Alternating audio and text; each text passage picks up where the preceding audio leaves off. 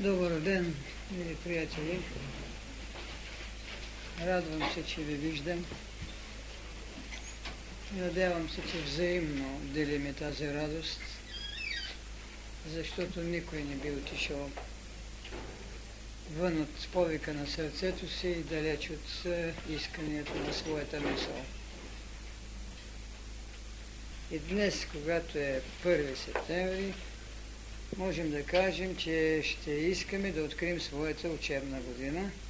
Добрия смисъл на думата учебна година, защото взаимно се учиме, приливаме свои душевности, свои мисли, изпитваме по скалата на добродетелите своето сърце,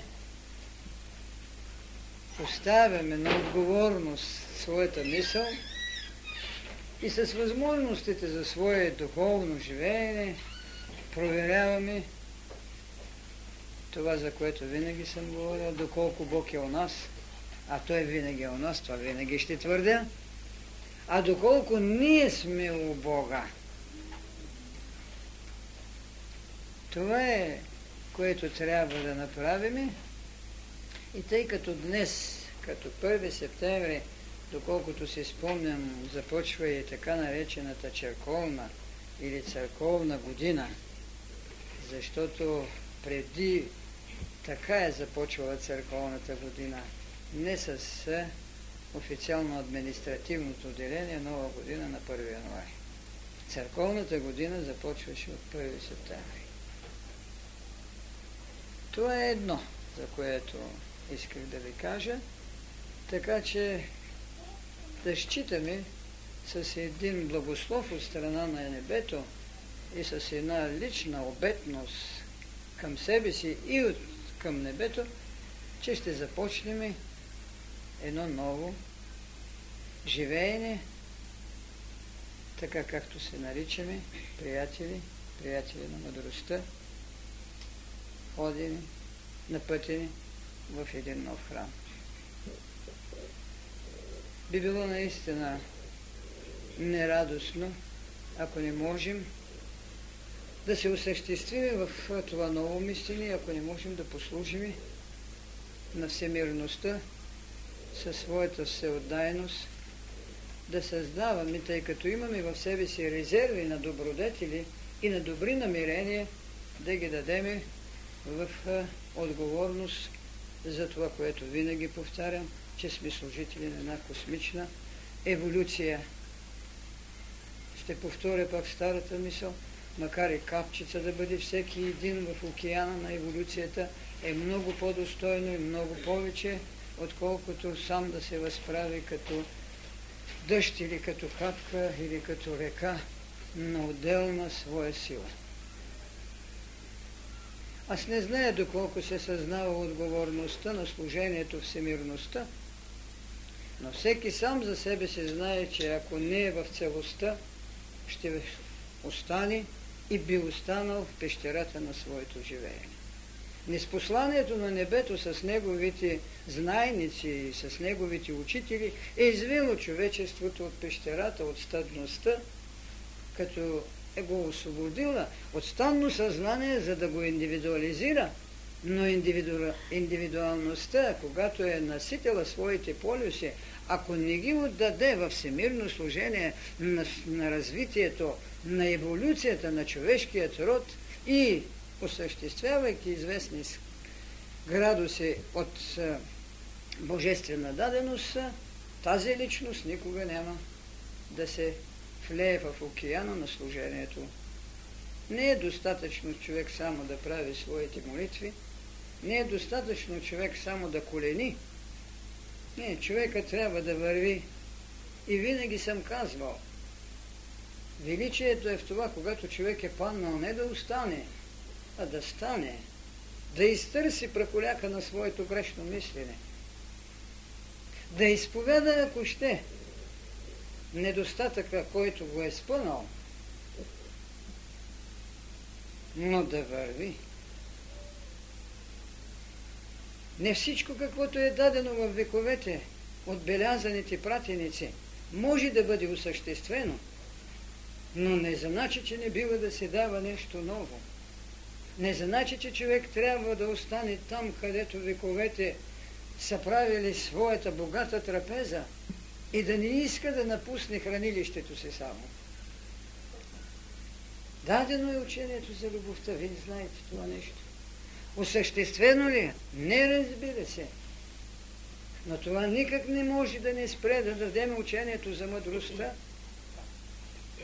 Ако ние чакаме да се осъществи всичката сила и благодат, която излива тази духовна вълна, то би трябвало да стоим на прага още на изходът с учението за правдата, защото тя тоже не е осъществена. В такъв случай човечеството щеше да стои далеч от вълната на любовта. Не, че любов не е имало, пак повтарям, в сътворението, в развитието, но любов, която може от правдата като наказание, като възмезност да направи идеята за прощението, не е едно и също. Мъдростта е другата светлина. Така, когато любовта може да се изрази чрез сърцето, защо да не бъде осветена и от благодата на прозрението? И тогава, когато може човекът да прости, защо да не получи нещо, което Христос беше дал с двете си думи. И аз те прощавам, но повече не греши. Достатъчно ли е сега да кажем повече не грешете? Не, сега трябва да се каже нещо повече. Имате светлината, за да знаете, а не да грешите. Това е, което бихме сложили тази година като изповедно начало, за да се осъществими в едно ултарно служение. Днес присъствах на, един, на едно таинство. Таинството кръщение. И когато свещеникът пееше новокръстеният отрок да бъде вписан в книгата на живота, нещо много странно ме мина през ума. Коя е книгата на живота? И какво значи да бъдете вписани в книгата на живота? Една ли е тя? Две ли са тези книги? Три ли са според полетата на разпределението, в които ние живеем и се даваме? Има една книга на живота, която тук ви искаха жителство, кръщелно свидетелство, какво ли не искате? въпреки че знаете моята мисъл, че това поле е поле на съществуванието, а не на живота, защото е казано аз съм пътят, истината и живота. Когато се изходи един път, когато се осъществи вълната на истината, тогава може да се каже, че живеем. Но така е по посланието на езиците живеем. И тук ви питат къде е местожителството. Това да го наречем една от книгите на живота, която е толкова преходна, колкото е преходен и личният ни битиен свят. Другата книга на живота, за която се попитах, и това, което окултистите знаят, това е книгата, където са Акашевите анали. Тоест, това е астралното поле, където са отбелязани всички наши вълнения, щения, наши възторзи, наши скърби, цялата оная легитимация, която това поле дава като жизнена енергия и като клеше на това, което сме помислили, което сме направили, греховно или справедливо, достойно или недостойно, е, понякога позорно, по други път величаво. Това е човекът. Упрекът идва тогава, когато имаме съзнание, да се съзнаем, че сме извършили недостойното. Величието е, че можем да го надкрачим, за да познаем човека във всичката му възможност да бъде развиващ се. И така да признаем, без укорът да бъде прак. Така че този свят, астралният, и други път съм говорил, астралната енергия, тя е която ни дава живот. Животът не изтича, животът или съществуването не се демонстрира тук, но той изтича от това поле. Това поле, когато спре своя прилив на астрална енергия, човекът колкото и много богат да е тук, каквито и други възможности да има, няма да се осъществи в живот. Е това ли е тогава книгата на живота, с която се бележи човекът? Не. И там имаме преходност. И тя също е много нетрайна.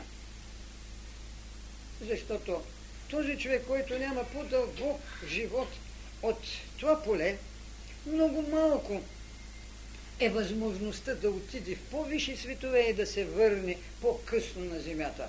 Щом битието му се огражда в тези седем подполета на астрала, той бързо се връща пак тук, щом няма друга работа. Затова трябва да развива и другите си полета. Е, ясно е, че при тази епоха преходност и това не е книгата на живота.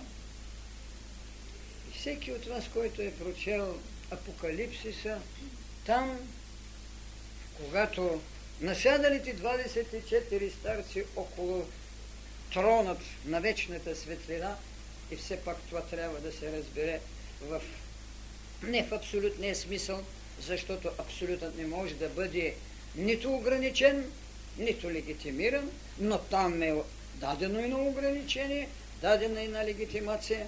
Около престола на отца ни, където се пее да бъде неговата святост, там е казано,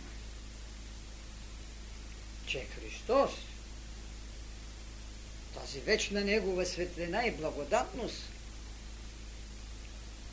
искайки да изкупи човечеството, пред Него разтварят книгата на живота.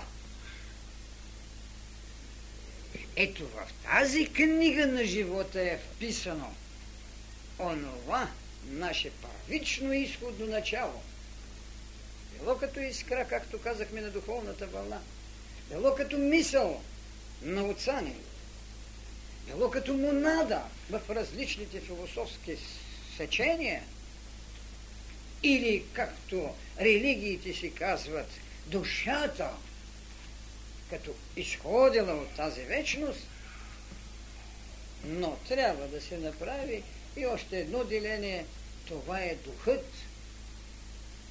който се проявява в живеене в човека чрез душата. Ето там, в тази книга, трябва да бъде вписан, за да се, да се признае непроменността, да се утвърди вечното. Кое ме очуди от това? Очуди ме Възможно ли е човекът да бъде вписан, когато е роден? Та именно изходът от, на духът ни, от всемирността, от универсумът, както го нарича философията, или както ние простичко можем да се го наречем, от отца ни. Нека не говорим за абсолюта. От отца ни.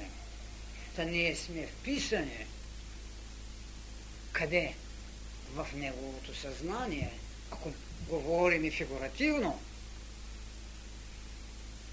така, че не може да се каже впиши го в книгата на живота, защото той го е родил, той го е изпратил.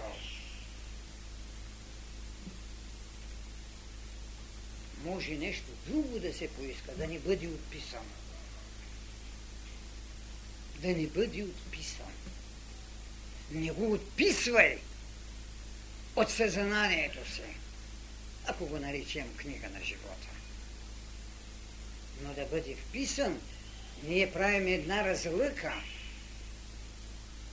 А Бог и човек не могат да бъдат разлъчени. Човекът като дух – като Божия промисъл, не могат да бъдат разлъчени. Може в слизанието ни да се далечеем, може в пътеките си да сме изгрешили, но не можем да бъдем отписани.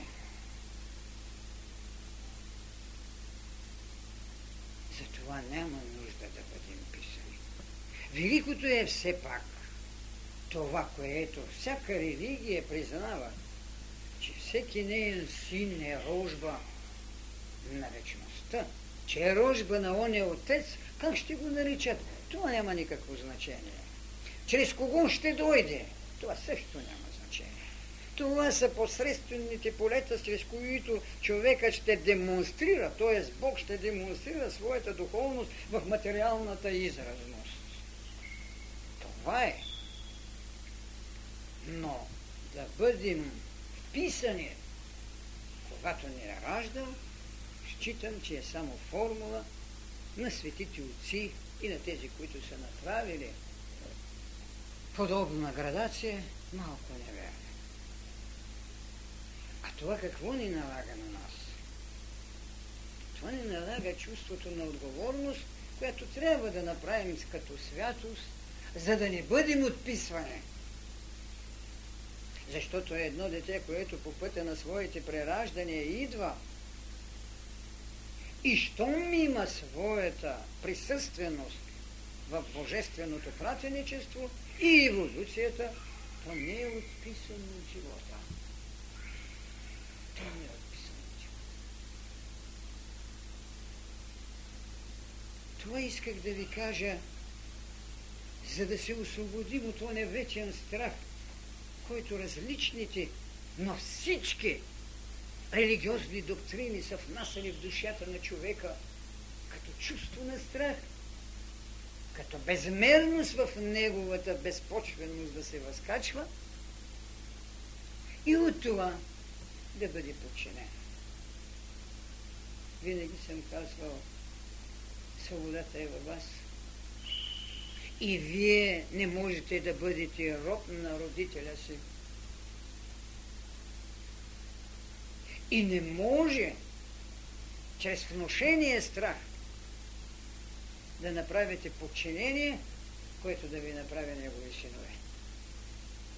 Синът не казва нищо друго, освен това. Аз правя това, което прави моя отец. Аз върша това, което ме е казал моя отец. Но прави това, което прави неговият отец. Може ли да каже всеки човек, че прави това, което прави неговият отец, след като съзнава, че не това иска неговият отец от него? Разбира се, че не може да каже. И, и точно тук е тайната, че не можем да се оправдаем с отца си, че е жесток към нас. Не можем да се оправдаем с отца си, че не изкушава, както е казано в молитвата. Не ме изкушава. Не ме въвежда и в изкушение. Та какъв е този отец, който ще ви въвежда в изкушение? С това не можем да се оправдаем. Скалата на еволюцията, осъществяване на добродетелите, е наше тяло, е наша воля, е наше право. Бог не се сърди не се сърди нито на грешната стъпка, нито на хубавата дума. Бог не може да бъде обиден. Той не може да бъде поруган. Както човека във величието си, когато носи мъдрост, не може да бъде оскърбен, че глупостта иска да му сложи орда. С основание може да носи всяка обида, след като тя не засяга вашия духовен свят. Но ако вие може да понесете обидата, можете да възпитате в безполезност оне, който иска да ви обиди. Така бихте дали най-добрия урок, за да не се храни с удоволствието, че някой може да ви обиди. Така вие бихте отговорили на оне, който не може да приеме вашето изповедание. Много често ще чуете, че когато някой от вас каже, че приема закона за прераждането, друг да се изтърси пълтото, че това е дяволско, че това е низостно. Пре, ако вие не може да приемете чуждото с прозрение, научете си да го изтърпите с доверие.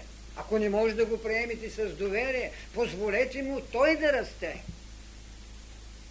Но никога с погнуса. Приемете всяко чуждо мислене, достойно за човека, който ви го поднася. Ако той не е на равнището, може да му дадете само път, може да му дадете само ръка, но не и удар, не и отвращение, както всеки дневно среща. Нито пък човек може да заживее с възгордеността си, че е белязан. Белязаният има едно достоинство – да служи на другите. Това е неговото достоинство. Тогава палача ще се види унижен. И жертвата наградена. Ако това не можем да изградим, което е едно от първите дадености на мъдростта като знания, ние можем да проявяваме тогава само любов да прощаваме. Не е вече мисълта за прощението. Мисълта е за светлината. Ето това искам да сме научили. Това, че може да трансформираме обидата в светлина на знанието, е нещо ново. То не е само когато ви ударят от едната страна да обърнете другата. Това е закона на любовта. Той не е осъществен и ще се осъществява. Но да научите ръката, която посяга, да се запали от вашето търпение и вашата мъдрост, свеща на вътрешното си знание, е новият урок. И тогава нямаме нужда от страх, за да искаме вписване в книгата на живота.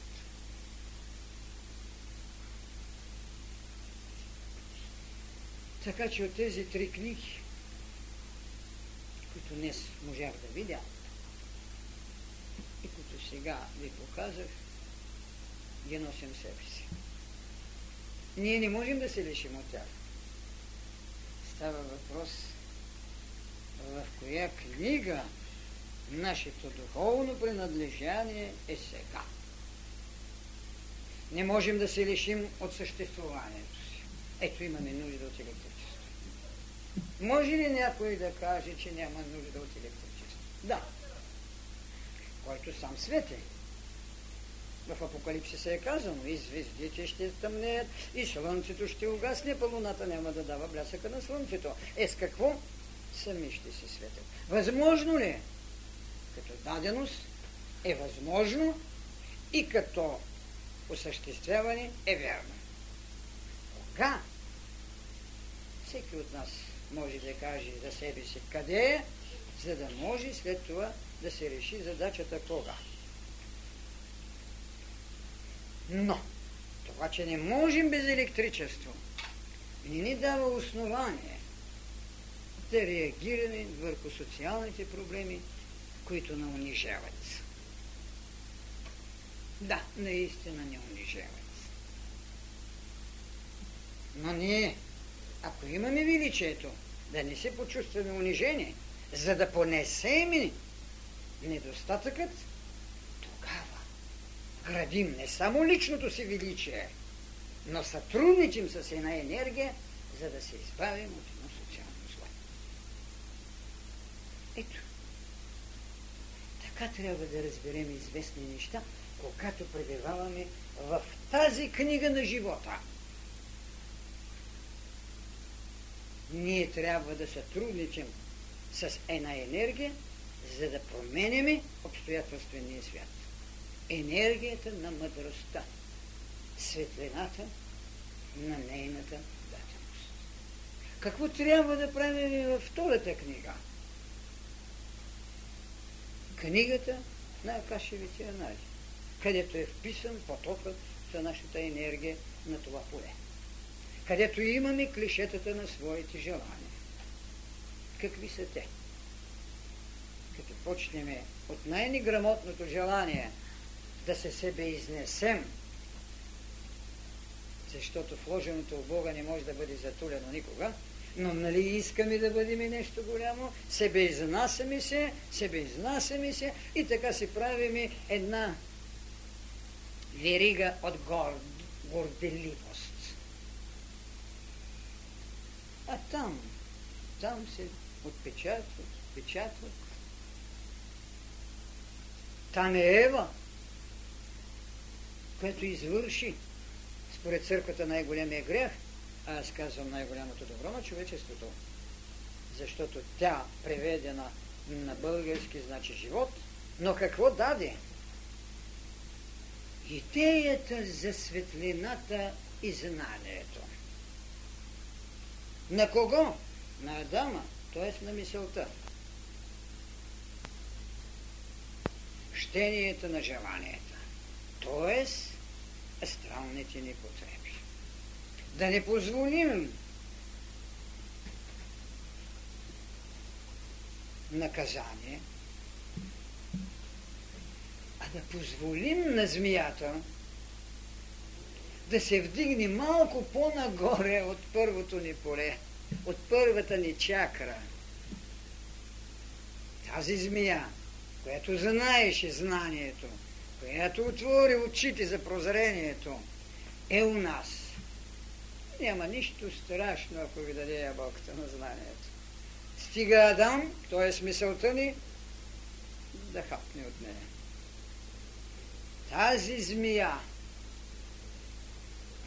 трябва стоплена от една далечна и вечна предназначеност на човека, да тръгне и да не даде онова, което учението на мъдростта носи. Шестата подкорена раса трябва да го притежава като сетиво, т.е. пробудата на третото око, т.е. петият център, а тя ще си върви по всички. Така че там задачата не е, в онази книга на живота, да поискаме будност, да направим всичко възможно, да стопим кундалини, за да тръгне нагоре. Е, в тези две книги може да се вписваме и както казах, в тези две книги в първата ни искат жителство, в другата ни дават живот. За третата книга мисля, че няма мисло да искаме да не впишат.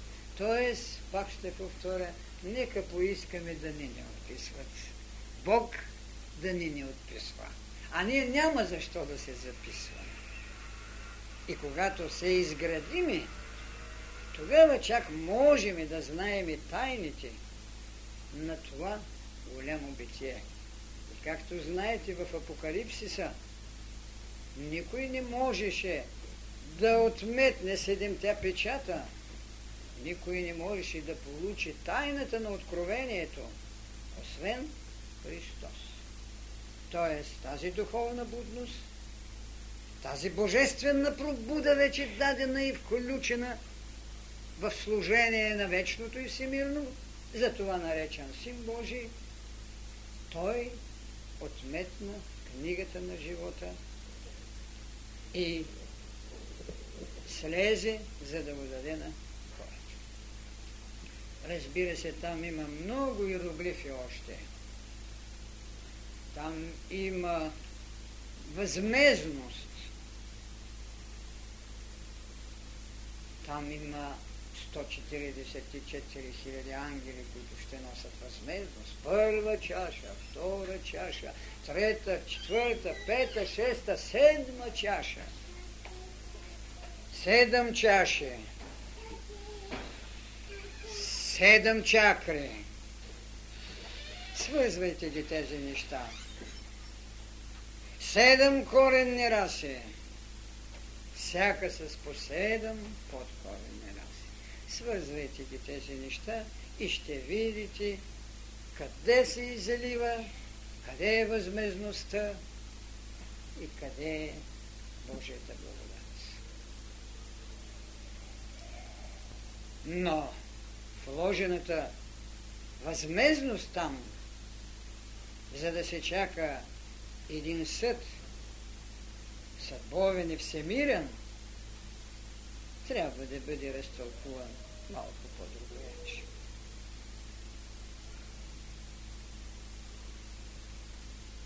Така че тази вечер трябва да благодарим на Бог и в себе си да събудим чувството не да искаме вписване, а да направим всичко, за да не бъдем отписани. Ние започваме една нова година. Тя не е година на презаписване. Няма презаписване, тъй като няма и изпити. Изпитът е живия живот, който вие всеки ден го правите. Всеки ден човек може да проверява личните си добродетели, обществените си отговорности и божественото си служение. Това всеки ден може да го правите. Аз ви благодаря от сърце. Благословен и светлина на всички. Благодаря ви.